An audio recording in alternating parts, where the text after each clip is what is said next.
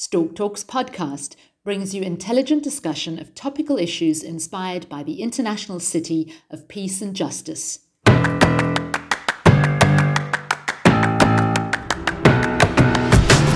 think we all know what we need to do. Problems, they come like a costume, they fit you. Remove our inner critic and open our inner, you know, curiosity. You know, nothing speaks louder than money. It's, Walk it's in, ours. slam your fist on the table, say, Yeah. work together. That's Something has to change. Mm. Welcome back to another episode of Stork Talks. I'm Tom. And I'm Zoe. And this week we're talking about Iran, specifically the Iranian elections, which will take place on the 18th of June. These elections are important, not only for the Iranian people, but also because of Iran's nuclear program. This has been a source of friction for many years now, as its neighbors in the Middle East and many in the rest of the world are concerned about Iran's development of a nuclear bomb. Formerly known as Persia, the Islamic Republic of Iran is a theocracy ruled by the supreme leader Ali Khamenei. Iran is the second largest country in the Middle East with some of the world's largest natural gas and oil reserves. So today on our show, we're very happy to welcome Somaye Deban. Somaye is originally from Iran. She has spent 12 years working within the Iranian civil society domain. Currently, she is uh, the development and partnership director of Volunteer Activists. This is a, an organization that focuses on the development of Iranian civil society. But she has also worked with a wide range of Iranians and non Iranians from all parts of society in order to further civic development and civic participation. Samaya, thank you so much for joining us today on Stork Talks. Thank you very much, uh, Zoe and Tom, for inviting me for this occasion. Before we begin the questions, we just want to let our listeners know that Somaya is here in a personal capacity and she is not speaking specifically on behalf of any particular organization in this interview. So perhaps we can start now, Somaya, with something quite basic but important, talking about the upcoming elections in your country who's running in these elections and how do elections work in Iran because it's not exactly the same as say for example in the Netherlands. Thanks, uh, Zoe, for your question. A quick clarification that my country is the Netherlands. I have Iranian background. I was born there. I don't have the Iranian uh, passports anymore. So that just to make it clear on where I'm standing in terms of uh, my nationality. The Iranian election uh, in Iran, it's uh, good to remember that it's uh, a selection, actually, it's not an election. All the candidates who sign up to become, to join the list, are vetted by a guardian council. And they, based on their own rules and uh, values, make a selection of who is allowed to be on the list. Women by default are not allowed. And uh, so far, a lot of ethnic minorities have been also eliminated from having the chance to be on the list. This, the same goes with uh, religious minorities. I think what's interesting is earlier in, in our pre interview, you mentioned that it could seem like parents giving their children the opportunity to choose and the options that they can choose from are already decided. So in this election, uh, Ibrahim Raisi, I, I hope I pronounced it correctly, is a strong favorite to win.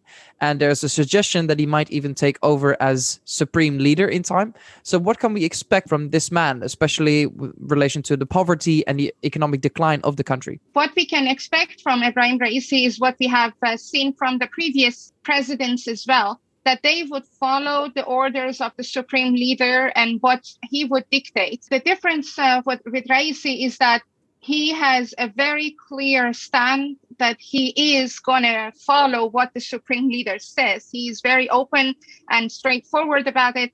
He is very internally linked in terms of family relations. He has very strong family ties with the supreme leader and uh, he's been trained uh, by the supreme leader and close circle of the supreme leader he's been in the judiciary for a very long time he has worked in many different parts of the iranian government and he was also part of the, the group that made decisions on who should be executed at what uh, speed during the 80s when iran committed mass uh, massacres against their uh, political prisoners right after the revolution during the during the war Okay, so do you think we will see him trying to tackle some some of the issues like poverty and economic decline? I mean, how will he how will he approach it? Do you think? It's not in the hand of uh, the president to make these kind of decisions. The money, in whatever form that is, as an income, comes to the Iranian government either through selling oil, which is usually the case, or through other sorts of exchange. But is decided by by the supreme leader again to which direction to, to be spent. If we look at, for instance, the oil income during Ahmadinejad time, it was highest in years combined in the previous uh, years of prior to his election. And nobody still knows where that money has gone. Well, we can speculate that the money has gone to, to Sepah, to the nuclear development in Iran, to expanding Iran's hidden arm in, uh, in the region or even in Europe. So the money is there from selling oil, and it's not going to be necessarily spent to boost the economy for the poor unless the supreme leader finds it as a way to sustain the power. So one one thing also we discussed uh, previously is that the Iranian regime has one objective, and that's staying in power. If staying in power is obtained by handing out money, cash to civilians, they would do so to bring them to the election. Uh, they would do that. If sustaining the power is gained by killing their opponents, they would do that. They have no hesitation to to pull the trigger on that, or in uh, most of the time in Iranian cases, uh, pulling the the chair under the feet of the person that they are going to hang. So there is no uh, rule except staying in power for the Iranian regime and in terms of the economy, yeah, Ebrahim Raisi has started his campaign by going to the Chamber of Commerce in different sectors to show that yes, economy is high on my uh, on my list. But again, we need to take into account that this is a parade, you know, of uh, saying I'm doing this, I'm independent, I'm doing a good job it, they all are in the same boat basically and that's the boat of islamic republic staying in power Okay, so it, it's more of a role play. Absolutely. You've mentioned now the, the nuclear program, which of course is what makes these elections so interesting and important, not only for Iran, but for the Middle East and even the, the world at large. This, there were sanctions applied primarily by the US for many years now, but they were increased during the, the Trump administration and they were designed to sort of cripple the Iranian economy. Iran does continue to enrich uranium at, at a fairly alarming rate. How do you see these new elections or, or approaching the nuclear deal? What, what do you think they might do to, to reestablish this deal? What are your thoughts on that? I think uh, it very much depends on what would help the Islamic regime to, to sustain its existence if it means that if they come back to the table, which at the moment is happening, that they are into negotiations again with US and other powers, if it helps to improve the image of Islamic Republic in the world, they would sit at the table, they would sign any paper you put in front of them. And if that means that the flow of money is coming back to Iran, which would help them to build better uh, missiles that can range uh, from uh, Iran to any country in the region or even in Europe, they would do it. And that's how they have uh, used their, uh, their resources so far. So the negotiations, the nuclear deal, uh, whether Iran signs it again or not, it very much depends on how it would help Iran to continue its existence. The 2015 deal for sure added another 10, 15 years to the to the life of Islamic Republic. So if another signature on a paper with no accountability towards it because Iran signed the deal, but there was no accountability. Iran uh, has uh, not declared all the sites where they are running their nuclear programs. They have not declared all the other uh, missile programs that they have been working on. So if this is going to be repeated again, a signature without any accountability, Iran will do it. It's not a problem for them. But if on the other side, they want to show to their constituency who would go and vote for them that we are not going to bow to the uh, global powers, they are not going to sign it. They will come out of it and uh, try to funnel their uh, activities in other ways. I, I think what's interesting is you've made a very clear example of what the stance is of Iran and, and sort of the, the theocracy and how the decisions are being made. So, what stance would you like Europe and, and the US to take? What stance should they take?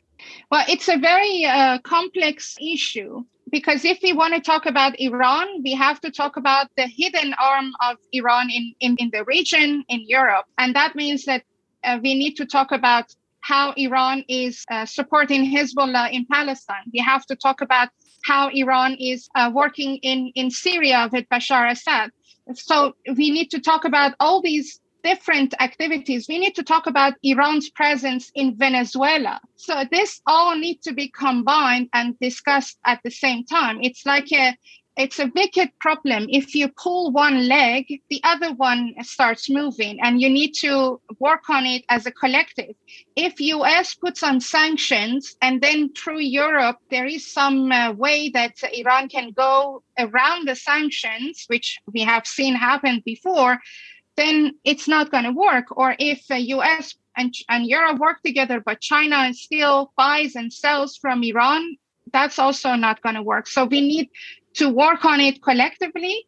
And I think Europe can take a much stronger stand and work with the human rights uh, organizations that are working inside Europe and Iran has signed to the treaties. ICC has, which is based in The Hague. Iran has signed a lot of their agreements and very a very good opportunity that Europe applies it. A lot of these people who are known as terrorists, Ebrahim Raisi is on a terrorist list uh, for criminal uh, activities that he has committed. Uh, Saeed Mortazavi from 2009 election, who committed a lot of crimes, they are on a wanted list, and they travel to Europe, and they come in and they go out, not illegally. They come with their own actual passports. And their European countries, European Union can take a much stronger stand and arrest these people and take them to court and have them uh, prosecuted. But what happens is that they come, they do their business, God knows what that is, and they come back untouched. And we need to take a stronger stand as Europe for these kind of uh, opportunities that basically happens and bring those people to justice. I mean, I think, Samaya, there are people, certainly in Europe, if you listen to discussions from European think tanks and policymakers, there is a, I think, a general agreement in many European capitals that if the rest of the world takes a stronger stance against Iran, it might push it further and further, encourage further extremism, further isolation, so so there's an, an idea that if if they could reach out to Iran, build bridges, try to sort of welcome them back in some sense to the fold, this would be a more productive way of altering politics in Iran. I mean, what would you say to, to that perspective? That's a very optimistic perspective that if we keep having trade with Iran, if we have, uh, if we keep having conversation in Iran, we prevent a big disaster. Let me give you an example. When the 2015 nuclear deal was signed and flow of investment went towards Iran, 87% of those investments went to organizations that are owned by Sepah. And Sepah is the one who is running the war in Syria, who is uh, putting bombs in Iraq, who is supporting Hezbollah to attack Israel. So if the economy was owned by non-government uh, organization that the government didn't have an, a hand into those companies, sure, but that's not the case in Iran. So you cannot expect the outcome that you would see if you go and present this method of trade and conversation to other countries where actual private sector exists, civil society has its space to go and, and have a conversation and have its role. It's not the case in Iran. So that's not going to work for a country like Iran. And on the other side of it, I know that there are a lot of people, a lot of opposition saying that we have to go and attack Iran and there should be a war against them. But you know, we can also look at the situation in Afghanistan. That okay, the U.S. and the rest of the world went to war with uh, Taliban, and now after ten years they are withdrawing. And look that Taliban is taking power again, and look that we are sitting at the conversation table with Taliban, who shot the women, who rape the women, who do so many criminal acts, we are back at the table of conversation. This gives a different perspective that yes, maybe negotiations and conversations uh, would work, but not the way it has been done before. It needs to be a lot more strict, bringing into account the human rights issues when we are talking about trade bringing into account the, the justice uh, independence that people can actually be heard when they file a complaint. The civil society has the space to actually act independently. And if in those trade negotiations, these elements are a precondition and there is a great accountability and monitoring on the issue, then yes, let's keep the conversation. But if it's just about keeping Iran quiet so they don't kick, I don't think that would uh, help anyone because if they don't kick now, they would kick in 10 years' time. That is just keeping the existence of Islamic Republic as an oppressive regime that it is now and help it move forward another, for another decade. I, I think you touch upon something very important because it, it's visible throughout is perhaps the inability to influence it, and nowhere is that clearer in in well the citizens or the people living in Iran. Um, it seems that there is little that the citizens can do. Mm-hmm. So, so, what hope is there for the citizens of Iran for possibly democratic representation? It's a very depressing situation. I can tell from the conversations that I have with my, my friends back in Iran. I always call it losing a losing game. So at the end of the day, the Iranian citizens are the losers of this game, however we take it. It's now the conversation about how are we going to lose it?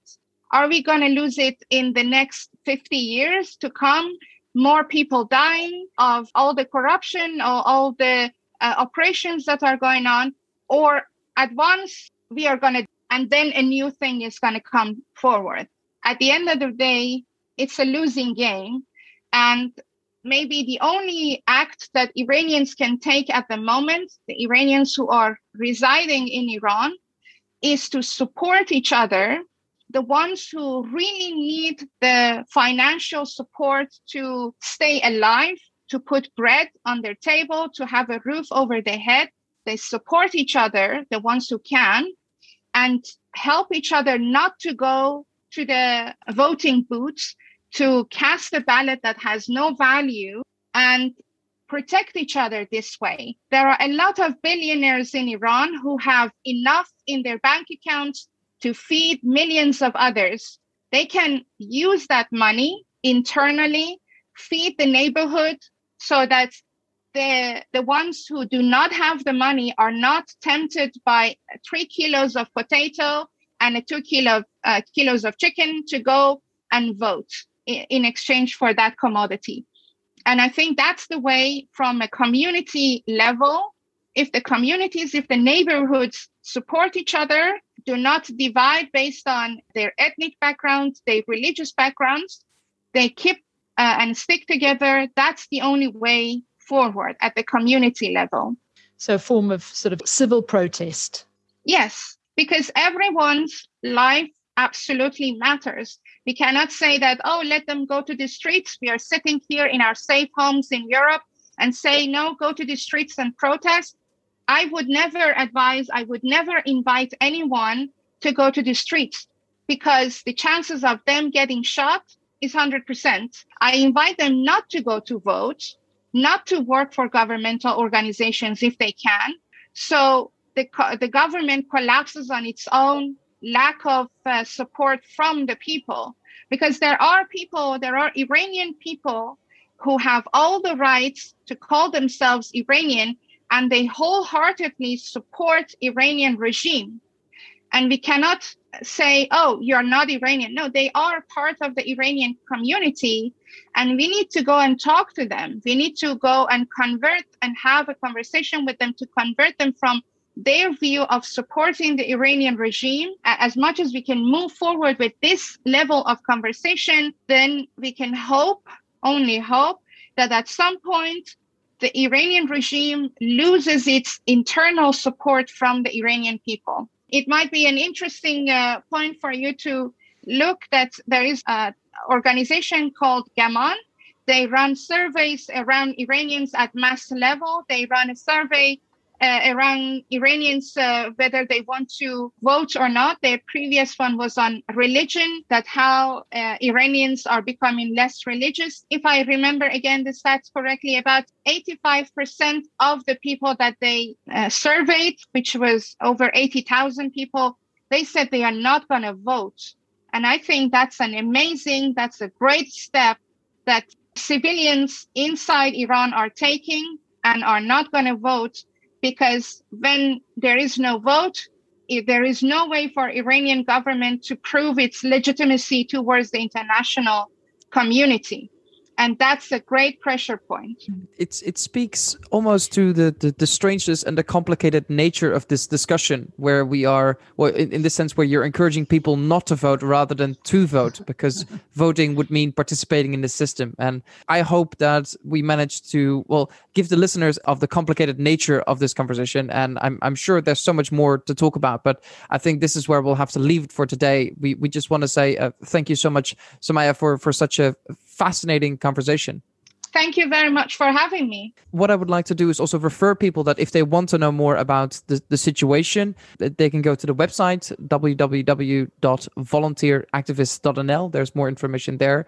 Um, are there other places that people should get information, Samaya, if they'd like to be more informed or know more about this topic? For sure, there are a lot of different websites. What I would advise is that cross check the information from one site when you go and, and visit it because the story is always told from a perspective. I have my own political stance. I have my own perspective on the subject. And I invite every listener to go and talk to other Iranians as well to hear their perspective because each of us are telling a story from our own uh, viewpoint. The same with news agencies, the same with uh, websites to present uh, views on uh, Iran. I also invite people to check the results of these surveys that have been uh, conducted on GAMAAN uh, website. Uh, it's actually a Dutch uh, based group of scientists who are uh, running this. It's great to look at statistics, put them in the context of it, and analyze it uh, with a bit of a bit of salt for sure. Thank you so much, Samaya, once more. To our listeners, please stay tuned for another episode at the same time next week.